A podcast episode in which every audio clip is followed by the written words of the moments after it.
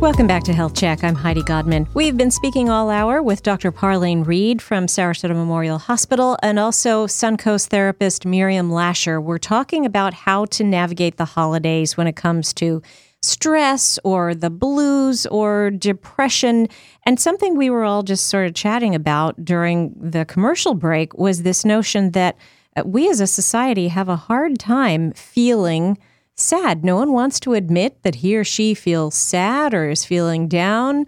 Uh, I, I, I don't have a problem with it, but I think that um, there are plenty of people. I agree with you who don't want to linger there. And and why would we? Because we see a lot of different images on television where everybody's supposed to be happy all the time. We want to take a pill for this, a pill for that. Yeah. It really does drive me a little bit over the hill here, where I get so frustrated because it's it becomes a makeup land. It's the land of non-reality. Remember Candyland? Right. right. That that game when mm-hmm. we were children. It, it's that kind of lack of reality. because there's a wonderful book um, Scott Peck wrote, and the very first line of the book is "Life is difficult," and it is. And once we accept the fact that life is difficult, then you begin to find the treasured moments in between the difficulties instead of the other way around. So, so the problem is that every time somebody has another pothole in front of them, they want to do something to not feel it. Let me medicate myself, whether it's alcohol or it's a prescribed medication or an illicit drug. Why don't we want to feel?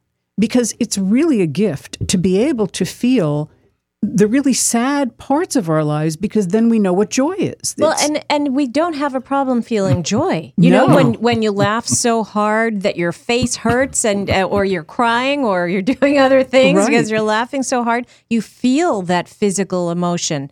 But is it that that the feeling sad does not feel as good?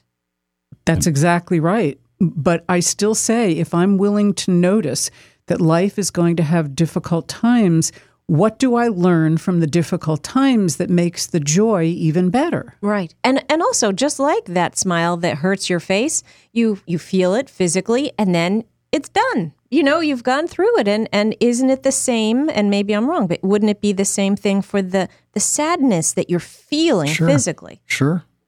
It's it's temporary. It's temporary. But do do you think if you have depression, certainly you you don't know that it's temporary. You feel like this is it forever. Right. And and actually that's what leads people to suicide because they feel like this pain and this inability to function will go on forever because everything they've tried to do has not been successful in removing this feeling or their inability to function.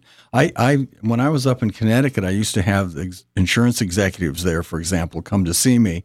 And they would say, The only reason I'm here seeing you is because my doctor said they won't see me anymore unless I come to see a psychiatrist. They say, otherwise, I would never come to see a psychiatrist.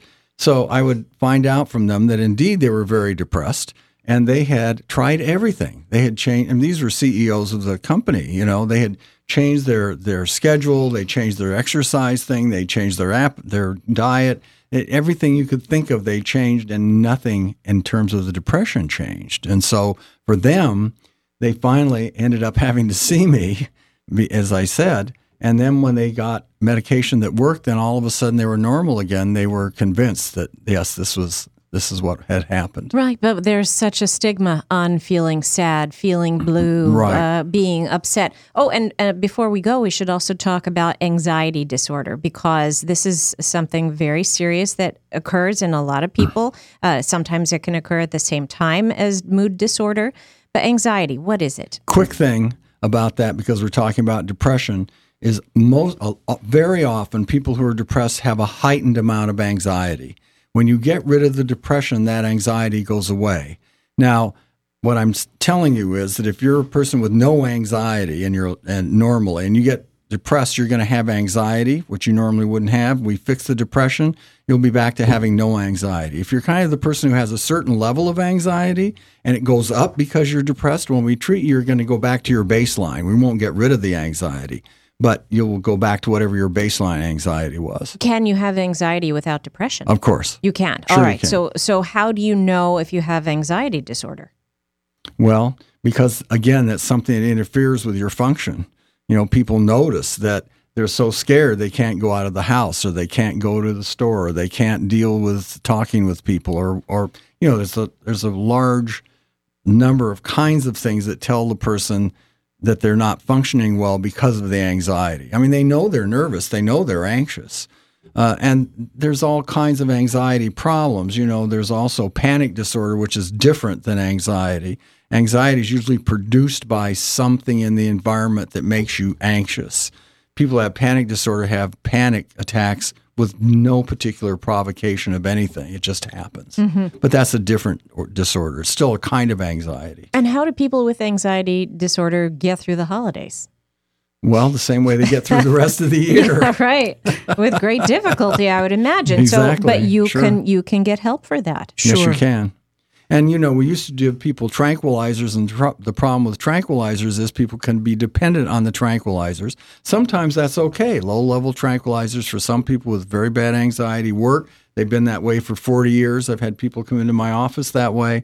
Um, on the other hand, you know, we now know that some of the kinds of antidepressants, like the serotonin agents, in the right dose will also handle the anxiety. And that's probably a better choice for a lot of people. May I throw in also about if if you don't have negative consequences associated with stress or anxiety or OCD or alcohol consumption, if there are no negative consequences, revisit what you really want to do about that in your life because other people look at you and automatically are saying, "Well, you ought to do something about that." Well, maybe not. You know, we, having a certain amount of anxiety and stress is really healthy. It allows us to function in ways that are very productive. It depends. If it stops us, then we have a whole nother problem. But we, we don't we don't want to run away from things unless there's something that's negative that's happening. Yeah, that's the disorder part of it. If it, that you get to that place. Yes, that's right but it's okay to have some of that stuff. Yeah, you know, my feeling is if I am ever feeling anxious, if I'm feeling the blues, I feel like, okay, this is my day. I'm going to feel that exactly. way. I know it's going to pass and I know I'll be okay. Uh, but I, I think the holidays definitely are something that can trigger those Yes. feelings for so many people. Sure can. And and if you had one more piece of advice to give folks just to keep in mind for the next two months, what would it be? Well, let me just, I'll say, and then Dr. Reed, it's acknowledging that that stuff happens. Instead of running away from it, it's really paradoxical. The paradox is if I'm willing to own it, see it, experience it, aware of it, it goes so much better than constantly trying to make believe that that's not true. All right. So, uh, what about you, Dr. Reed? What I know Uncle? Harry's going to put his tie in the soup. I thought it was Billy Bob Joe.